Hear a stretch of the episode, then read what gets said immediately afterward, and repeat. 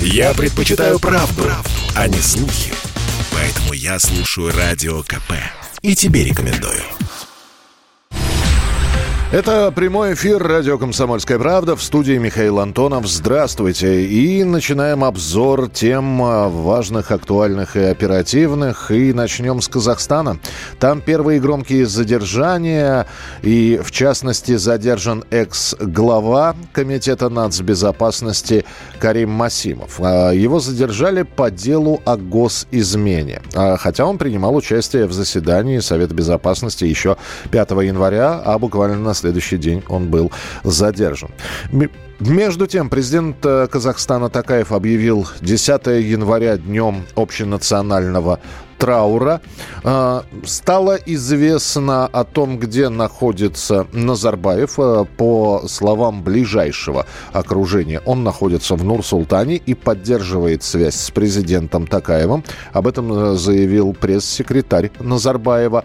А, сам президент Казахстана провел заседание оперативного штаба, дал поручение по восстановлению всех объектов инфраструктуры, пострадавших от террористических атак. Присутствие Отсутствие миротворцев от ОДКБ позволило перебросить части военных в Алматы, отметил Такаев. По уточненным данным МВД Казахстана, в связи с беспорядками в стране задержаны 4404 человека. Э, некоторые аэропорты работают, э, но полностью восстановлению рейсов и до, до этого момента еще далеко. Например, сегодняшние рейсы Аэрофлота в Казахстане отменены.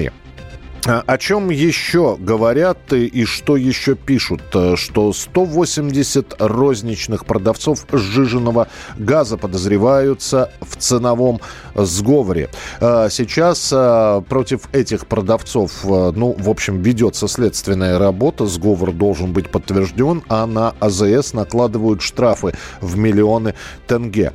Ущерб, который э, был нанесен бизнесу и городским инфраструктурам, уже превысил 200 миллионов долларов.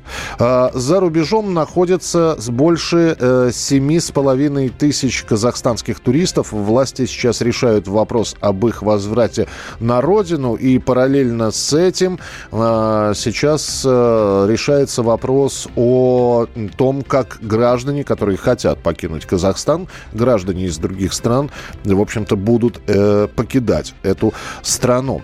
А, говорят э, о том, что происходит на улицах. Э, периодически появляются фотографии и кадры с разгробленными торговыми центрами, магазинами, взломанными банкоматами.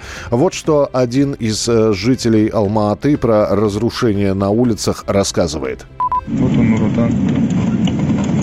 Продырявили, сожгли. Так, белый ветер. Сожгли. Это у нас Розбакиева, Тулеби. Каспи тоже вынесли здесь. Двери настежь открытые, банкоматы скрыты. Магнум вынесли. На Тостоке Магнум, где раньше был Рамстор. Блин, планет электроники скрыты. Терминалы. Супак. Алсер. Скрыт. Алсер, кстати, открыт. Прям жесть. Тут какой-то магазин вытащили. Электроника, э, драгоценности, э, ювелирные магазины, разбитые витрины, вывороченные с корнем кассы, э, вскрытые банкоматы, те, кто не, которые банкоматы не удалось скрыть, просто покорежены. Но вот такие вот фотографии и видео появляются сейчас в социальных сетях. Что касается Карима Масимова, о его задержании сообщила пресс-служба Комитета национальной безопасности. Масимов и другие лица фамилии которых не называются, подозреваются в государственной измене. И 6 января э, Масимов помещен в СИЗО. Виновным в госизмене по э, Конституции Казахстана грозит от 10 до 15 лет лишения свободы, плюс вполне возможно лишение гражданства Республики Казахстан. С нами на прямой связи политолог, автор канала «Политджостик» Марат Баширов. Марат, я вас приветствую. Здравствуйте. Я вас слышу прекрасно. Да. Доброе утро. Доброе утро. А, Марат, скажите, пожалуйста, Вот э, то, что происходит вот на протяжении уже нескольких дней, все-таки э, сейчас э, продолжается в некоторых городах контртеррористическая операция, подсчитываются ущербы. Ну что, то есть... Вот это то, что мы видели еще 5 января, все пошло на спад. Завершилась ли э, какая-то про- протестная деятельность в Казахстане, по вашему мнению? Нет, конечно, протестная деятельность останется. Весь вопрос, в какой форме она будет проходить. Потому что первоначально мы с вами видели, что это были достаточно мирные протесты с экономическими требованиями, и потом буквально за сутки вдруг откуда-то появились несколько тысяч э, людей, которые уже начали мародерствовать, убивать, захватывать органы здания, убивать в том числе и силовиков. Э, так что думаю, что вот первая часть протеста, и э, вполне возможно, что и властям нужно поддерживать вот это движение, в общем, демонстрировать, что есть спорные моменты, их надо обсуждать, но решать их именно э, в мирных форматах, но жестко подавлять все, что касается э, проявлений терроризма. А, президентская власть, э, власть президента Такаева укрепилась после этих событий или наоборот э, показала ну, какую-то шаткость, э, какую-то, в общем-то, не самую крепкую позицию? Я думаю, что президент Такаев выиграл этот первый раунд этой схватки. Это, конечно, элитная схватка, а, которая основана на очень сложном таком а, составном да, элитном а, пироге в Казахстане. Мы знаем, что там есть несколько жузов, старший, младший – как они это называют. Но не столь важно. Самое главное, что он вот эту схватку выиграл. Фактически он сейчас э, управляет всеми основными органами власти. До этого у него часть рычагов были все-таки отобраны. И как мы сегодня знаем, что господин э, Назарбаев сделал заявление сегодня о том, что необходимо сплотиться вокруг президента э, Такаева и это снимает в, часть, э, в частности вопросы о том, что есть какие-то противоречия между ними. Марат, но было ли это сделано именно Нурсултаном Назарбаевым заявление? Потому что, э, да, мы читаем, мы цитируем э, пресс-службу Назарбаева, которая от его лица пишет, но при этом самого Нурсултана Назарбаева ни видео, ни фотографии, несмотря на то, что утверждается, что он в Нурсултане находится, пока нет в интернете. Это правда, да, но мы с вами видели, что во время визита господина Назарбаева в Санкт-Петербург, вот на неформальный саммит лидеров стран СНГ, он был в достаточно таком э, разобранном состоянии, скажем так. То есть он болен, ему очень тяжело передвигаться, поэтому думаю, что сейчас просто не время, чтобы он выходил, что-то говорил, э, поэтому отрабатывает пресс-служба. Я не думаю, что кто-то искажает ситуацию, что он находится э, в столице. Республики Казахстан и что он жив. А, Марат, э, более четырех с половиной тысяч человек сейчас задержаны за то, что э, принимали участие в противоправных действиях. Но вот такая обтекаемая форма обвинения. Э, все получат сроки, все получат штрафы, но четыре с половиной тысячи – это довольно серьезная цифра. Я надеюсь, что все-таки э, власти Казахстана будут действовать в рамках закона. Несомненно, вот эта позиция господина Такаева, что те, кто оказывает сопротивление с оружием в руках, должны быть уничтожены, но, очевидно, в рамках антитеррористических операций так и должны действовать власти. Но все, кто задержаны, они, конечно, должны рассчитывать на справедливый суд, на справедливое расследование. Виноват накажут, не виноват, на мой взгляд, нельзя там общим чесом, что называется, всех под одну гребенку.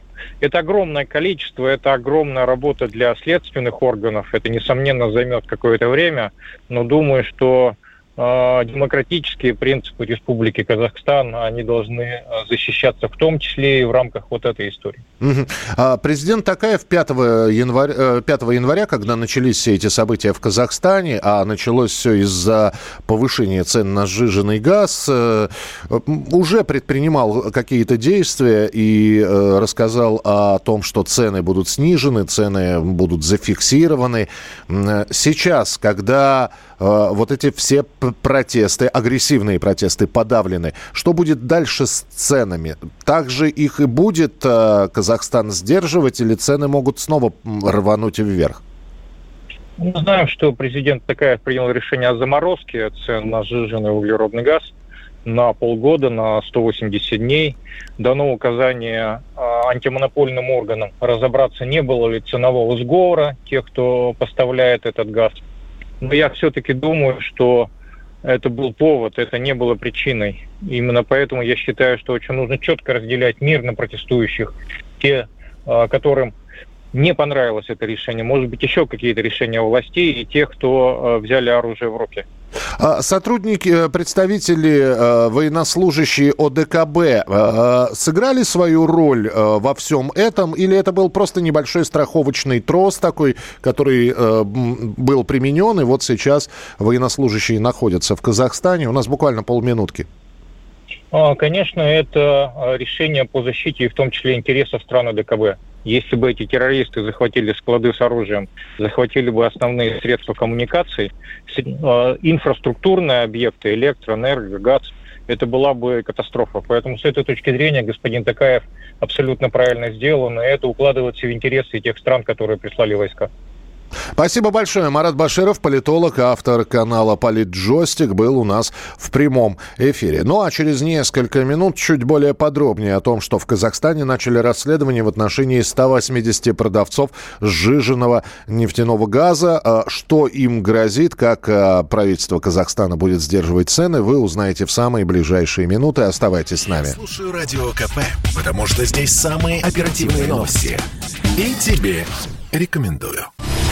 Это прямой эфир радио «Комсомольская правда». Продолжаем следить за развитием событий и рассказывать вам эти самые события. В Казахстане начали расследование в отношении 180 продавцов сжиженного газа. Я напомню, что цену на сжиженный э, газ в Казахстане много лет регулировало государство, и во всей стране литр сжиженного газа стоил 10 рублей. Это в переводе с э, казахстанских тенге 10 рублей. Э, чуть ли не самый дешевый в мире был газ. Власти платили производителям субсидии, чтобы они не торговали газом себе в убыток. А потом было объявлено, что с 1 января 2022 года цены будут формироваться рыночным путем на торгах, где газ покупают автозаправочные станции. И вот с 1 января цена выросла. Причем выросла сразу радикально, в два раза. Э, стоил газ 10-11 рублей, с 1 января стал стоить газ 21 рубль. Ну и власти Казахстана, собственно, это и послужило, как официально считается, причиной возмущения, протеста или начала протеста, которые потом переросли в беспорядки, э, в погромы, в убийства. И в итоге власти Казахстана 6 января установили в стране предельные цены на газ, то есть максимальную стоимость снова будет регулировать государство. Как и прежде, для каждого региона цена будет своя. А, но, в общем, средняя цена за газ, а, как считается, останется в районе 10-12 рублей. С нами на прямой связи ведущий эксперт Фонда национальной энергетической безопасности и финансового университета при правительстве России Станислав Митрохович. Станислав Павлович, здравствуйте. Приветствую вас. Здравствуйте. А, отпустить э, и на, сказать, что цена на газ будет формироваться рыночным путем э, и тут же получить рост цен. Можно ли было это предвидеть? Я думаю, что, конечно, можно было ожидать, что если вы цены отпускаете, перестаете их жестко регулировать, отдаете их на волю рынка, у вас есть электронная площадка торговая, где работают множество компаний, там больше сотни компаний, конечно, можно предположить, что в этих условиях цена вырастет. Тем более она была изначально очень низкая по сравнению со всеми соседями, по сравнению с Россией, там, с Украиной, э, кем угодно еще. Да и, кстати, иностранные компании, которые инвестировали в Казахстан, в том числе в, ее, в его добычной сегмент, эти компании пришли не для того, чтобы продавать э, товары, там, в том числе ресурсы местным жителям по низким ценам. Они, конечно, хотели зарабатывать, поэтому э, все это было э, можно ожидать. Я думаю, что казахстанские власти выбрали, конечно, не лучшее время для повышения цен на сжиженный углеводородный газ. На пропан-бутан, учитывая, что значительная часть автотранспорта Казахстана его использует, коммунальный сегмент его использует, некоторые даже промышленные предприятия его используют, потому что он был настолько дешевый, что этот э, жирный углеводородный газ можно было использовать вместо, скажем, электричества даже. Uh-huh. Поэтому на каком-то этапе, конечно, нужно было, скорее всего, идти на повышение этих цен. Я уверен, что Казахстан пойдет в итоге на повышение этих цен, но надо же все делать с учетом обстоятельств с учетом того, что, например, сейчас зима. Ну, зачем это нужно было делать именно зимой? Конечно, это был просчет, на мой взгляд. Я не думаю, что эта история газовая стала там, самой главной, э, которая вызвала казахстанский протест. Скорее, там она была триггером или поводом там, mm-hmm. части но людей. Но в любом случае, я бы этого не делал как минимум вот, в период зимний. Как минимум, нужно было к этому обществу готовить более постепенно. В... В а, вот, вот я услышал, да, простите, пожалуйста, я услышал слово «постепенно». То есть, э, вполне возможно, э, просто разовое повышение сразу, в, в, собственно, в два раза, это и послужило тем самым триггером, про который вы говорите разовое повышение и к тому же еще и зимой. То есть когда объективно этого газа нужно больше, в том числе для коммуналки. Вот это была, на мой взгляд, ошибка, конечно. А то, что вот сейчас расследовать будут 180 продавцов, э, которых подозревают в ценовом сговоре, с одной стороны, рынок, можно устанавливать какую-то цену, а, а с другой стороны, ценовой сговор, то есть между собой договорились люди, что цена на газ не может быть ниже, там, ну, стоил 11, э, стал стоить 20 рублей э, за литр. Вот. Но не ниже. Это, это вот об этом идет речь? И вообще имел, имели ли право, э, в чем сейчас могут обвинять продавцов? В том, что они пытались заработать на этом? Ну, я думаю, что, конечно, если говорить честно, казахстанское правительство пытается переложить ответственность на компании. Потому что, ну как можно сделать ценовой сговор, если у вас 180 компаний работают, да еще и через электронную площадку? То есть надо предположить, что все 180 человек, э, условно говоря, представители этих компаний успели друг с другом встретиться или в каких-то там секретных чатах договориться, э, и поэтому друг про друга они должны были все знать, что те сделают на электронной площадке. Очень сложно. Посмотрите вот на работу, например, Федеральной антимонопольной службы в России, которая занимается борьбой с контрольным смертельными сговорами. Там, ну, вот, много сговор, сговоров сумели доказать э, федеральные антимонопольщики в России. Очень сложно такие вещи доказываются, потому что действительно, когда много компаний, ну, сложно сговор сделать. В Казахстане были случаи, когда там наказывали компании несколько, там, четыре, по-моему, компании в каком-то регионе, они подняли цену еще на 5%, хотя там на электронной торговой площадке было меньший рост в, в какой-то момент времени. Такое я могу понять. Но доказать, что 108 человек договорились, ну, как-то, и как все 180 должны потом сесть э, там, за, за решетку представители компании, это маловероятно. А, ну вот сейчас вот это вот расследование, непонятно, чем оно закончится, а это не сделает э, в итоге правительство Казахстана монополистом. Но просто не будет больше продавцов, которые не захотят связываться, чтобы не попасть под уголовное дело. И в итоге монополия на сжиженный газ будет, собственно, государственной. Ну, если вот так вот, в принципе, как бы давить э, в людей, кто пытается заработать, да еще менять правила игры в процессе самой игры, э, конечно, это кончится тем, что цены формально будут низкими, но товара по этой цене будет очень мало. То есть он там будет выброшен в небольшом количестве на рынок, зафиксирует государственные проверяющие, что вот он есть по такой-то цене. А дальше все. А сможете ли вы купить этот товар? Уже большой вопрос. Поэтому я думаю, что ну, казахстанские власти, они все равно будут вынуждены, когда вот эта вся э, текущая ситуация ситуация нормализуется, они должны будут все равно выйти на постепенное повышение стоимости этого товара. Без фанатизма, без резкости, но все равно он будет постепенно расти. А, Станислав Павлович, а средняя рыночная цена по миру на сжиженный газ, она, ну, в переводе на, на, на рубли российские, сколько сейчас? Вы знаете, просто есть разные страны, где-то используется вот этот жижный углеводородный газ LPG. Это вот не жиженый газ в том виде, в котором мы продаем его там с Ямала СПГ или Сахалина-2. Это э, пропан-бутан, который используется в коммуналке. Это вот эти красные баллоны пресловутые, которые могут использоваться в сельской местности. Где-то они нужны в большей степени, где-то нет. Например, они популярны в Черногории, потому что в Черногории нет сетевого газа. А если вы живете в том районе, где есть сетевой газ, вам этот э, пропан-бутан особенно не нужен. Вы можете переводить автомобили на них. Где-то действительно, как в Казахстане, это используется в российской провинции. Но в Москве, например, вот покупать себе машину и отдавать ее на переделку полбагажника под новый, под, э, под баллон, там, ну, мало кому это интересно. Это скорее там от недостаточных денег, на самом деле, люди используют. Э, нет понятия средней цены, они везде в мире разные, нет единого рынка такого пропана-бутана. В целом, в Казахстане они были все равно существенно ниже, там, в разы ниже, чем ну, в большинстве стран мира, с которыми имеет смысл Казахстан сравнивать. С Россией, например, с Украиной, с Китаем. А, еще одну версию э, озвучу вам, она конспирологическая, что на самом деле за частью компаний, про которые мы сегодня говорим, и которые э, являются продавцами сжиженного э, газа, стоит Китай.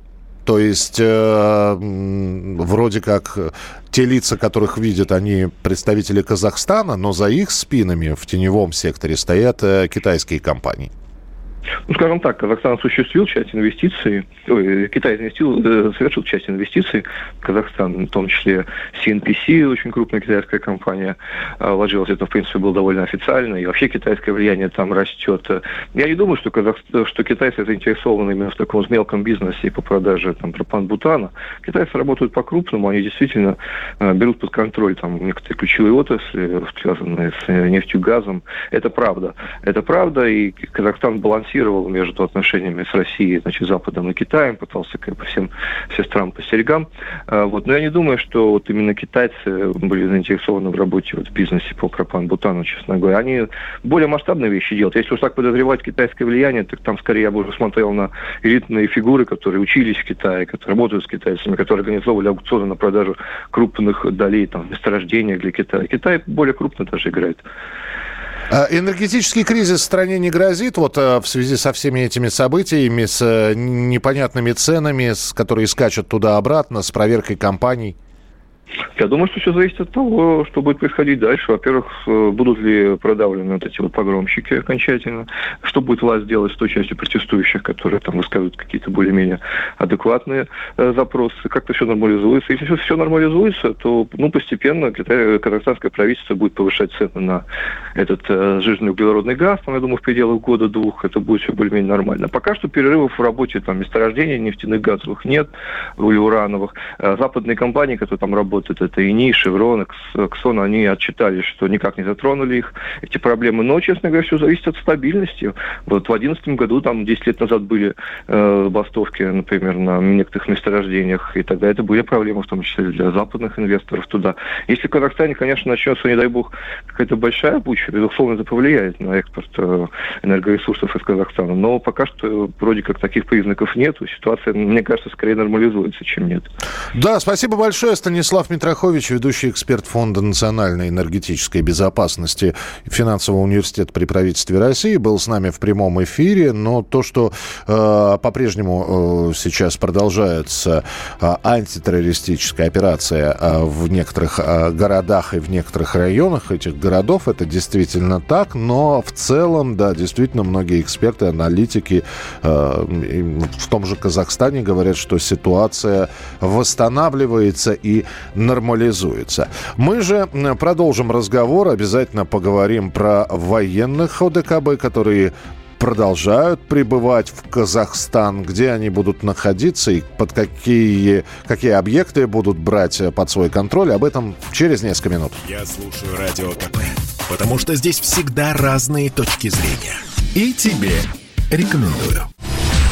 Это прямой эфир радио «Комсомольская правда» в студии Михаил Антонов. Здравствуйте. В Казахстан продолжают прибывать миротворцы ОДКБ. Эм, сегодня подразделение Ульяновского соединения ВДВ и 45-й бригады спецназа из состава миротворцев ОДКБ прибывают на аэродромы Житыген и Алматы в Казахстане.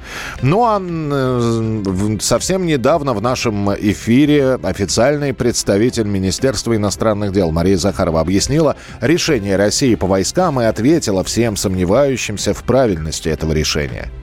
6 января Советом коллективной безопасности а, Организации договора опять же, коллективной безопасности, в который входят главы государств и правительств, а, государств-членов этой организации, по обращению президента Республики Казахстан Такаева было принято решение направить коллективные миротворческие силы ДКБ Республику Казахстан, направить на ограниченный по времени период, э, сделать это с целью стабилизации и нормализации обстановки в этой стране. Наша страна, подтвердив приверженность союзническим обязательствам в рамках ОТКБ, поддержала принятие вот таких неотложных мер в связи со стремительной деградацией внутриполитической ситуации и ростом насилия в Казахстане. Я думаю, что мы все видели э, те кадры, которые за двое суток облетели весь мир. Рассматриваем последние события в дружественной, подчеркнем, дружественной нам стране, как инспирированную извне попытку насильственным путем с использованием подготовленных и организованных вооруженных формирований подорвать безопасность и целостность государства.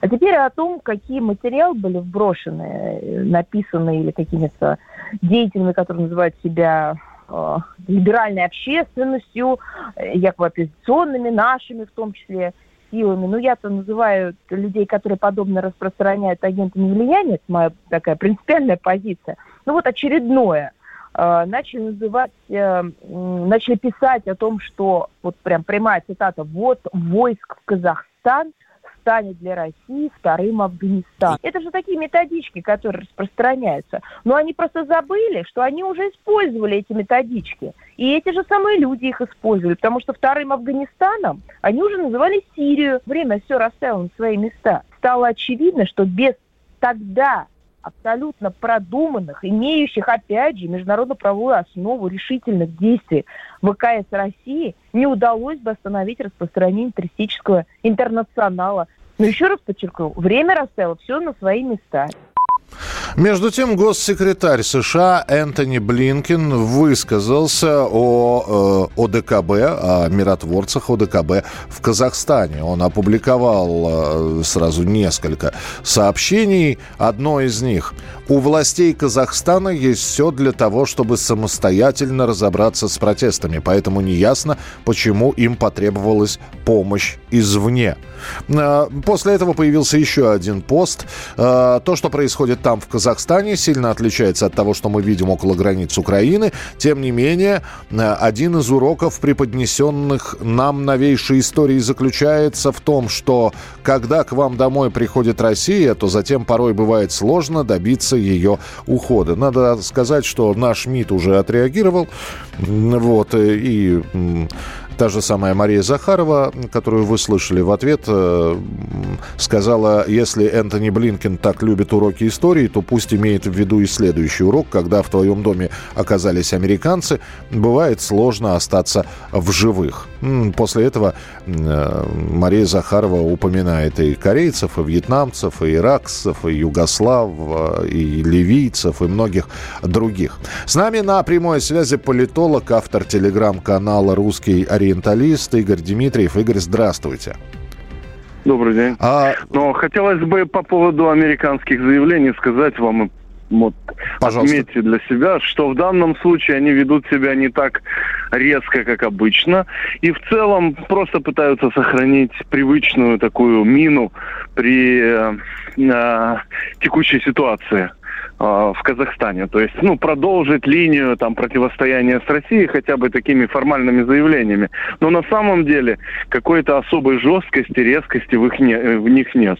А, Они и, не, Игорь, просто все прекрасно, очевид... да, все прекрасно помнят, что было год назад и захват Капитолия, да, штур, штурмующие Капитолий. Все это, это год назад было. Фактически те же самые события и риторику мы помним, которая была у американцев тогда.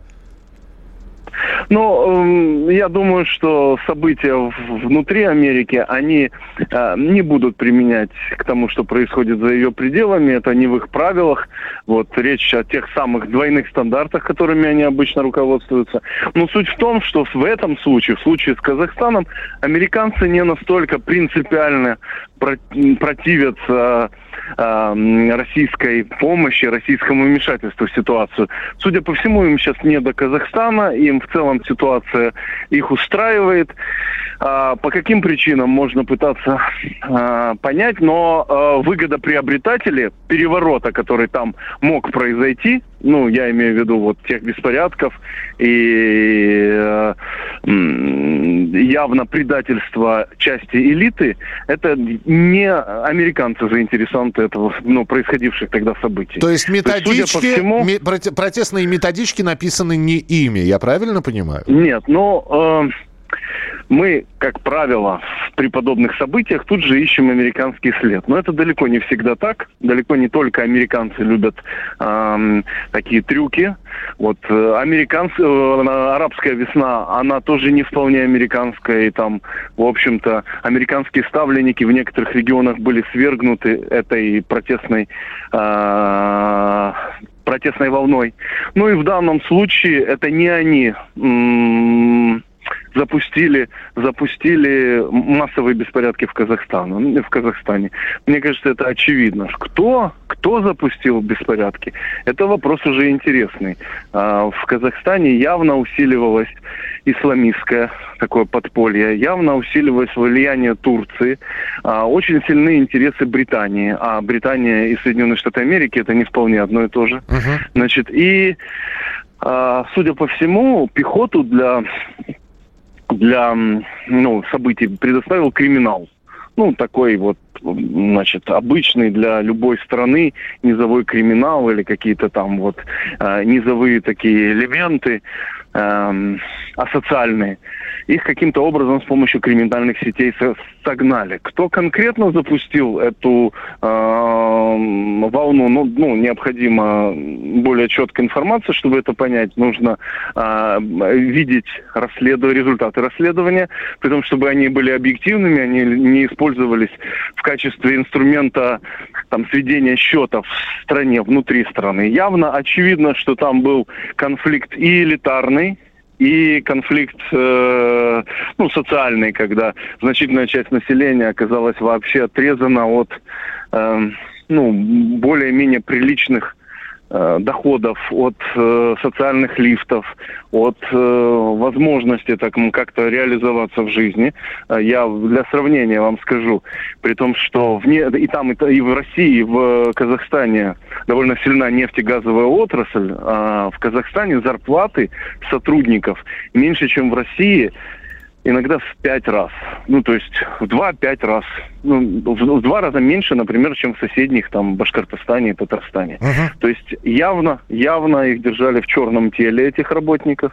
Явно они не просто так как бы взбеленились в первый момент, а потом волну подхватил уже криминалитет в сговоре с частью силовых ведомств, которые ориентировались на одну из вот элитарных групп, судя по всему, конкретно той, которая связана с бывшим президентом Назарбаевым, угу. его э, близкими и э, ну, британскими, что ли, э, инвесторами в э, казахскую экономику. У нас две минуты буквально. Игорь, вы какую сейчас повестку видите? Ну, то есть э, есть э, миротворцы из ОДКБ, э, э, вандалы где-то скрываются, сейчас идет антитеррористическая операция. Э, сейчас, ну, понятно, что э, протестные настроения, они есть, но э, пере, пере, есть ли какая-то переориентация? Потому что кто-то говорит да, про антироссийские да. настроения настроение? Пожалуйста. Однозначно. Это на, на, самый важный вызов для ну, России. Каким образом отыграть антироссийские настроения в Казахстане? А, готовились эти антироссийские настроения не, ну, вот не сейчас во время этого столкновения, а за много лет, в том числе при Назарбаеве. Если вы помните, в прошлом году появлялись многочисленные там какие-то языковые патрули, там какие-то активисты, там трава, чисто в таком украинском стиле развивались события. И вот необходимо сейчас очень тонко, грамотно, а у нас пока этого не получается, раньше не получалось, очень тонко, грамотно работать вот в информационной сфере, вот в, в сфере работы с общественностью. Очень тонко, красиво, не особенно раздражая, не давая повода для э, того, чтобы обвинить Россию во всех смертных грехах, там, mm-hmm. в социальных там э, каких-то сложностях, в национальных моментах. То есть требуется очень аккуратно работать сейчас с общественным мнением. То есть максималь, максимальный режим вежливые люди. Да, да. Ну, опыт как бы вроде как позитивный есть, ну, как в случае, да, действительно с Крымом, хорошо, что вы об этом напомнили. А, но теперь он должен быть поддержан в целом всей машиной, там, государственной, информационной. А это далеко не всегда получается тонко и красиво сделать. Поэтому сейчас нужно нужно максимально креативно, что ли, и системно к этому подходить. Спасибо. Будем наблюдать за развитием событий. Спасибо, что были у нас в эфире. Игорь, Игорь Дмитриев, политолог, автор телеграм-канала «Русский ориенталист». Ну, а последствия беспорядков. 200 миллионов долларов ущерба. Как страна будет восстанавливаться, об этом через несколько минут. Продолжим разговор. Оставайтесь с нами. Я слушаю Радио КП, потому что здесь самые жаркие споры и дискуссии. И тебе рекомендую. Это прямой эфир радио «Комсомольская правда». Итак, последствия беспорядков. В социальных сетях публикуют кадры, на которых жители разных городов, э, ну вот в частности казахстанского Актау, наводят порядок на центральной площади. Собирают юрты, дорогу открывают. В общем, здравомыслящий народ победил.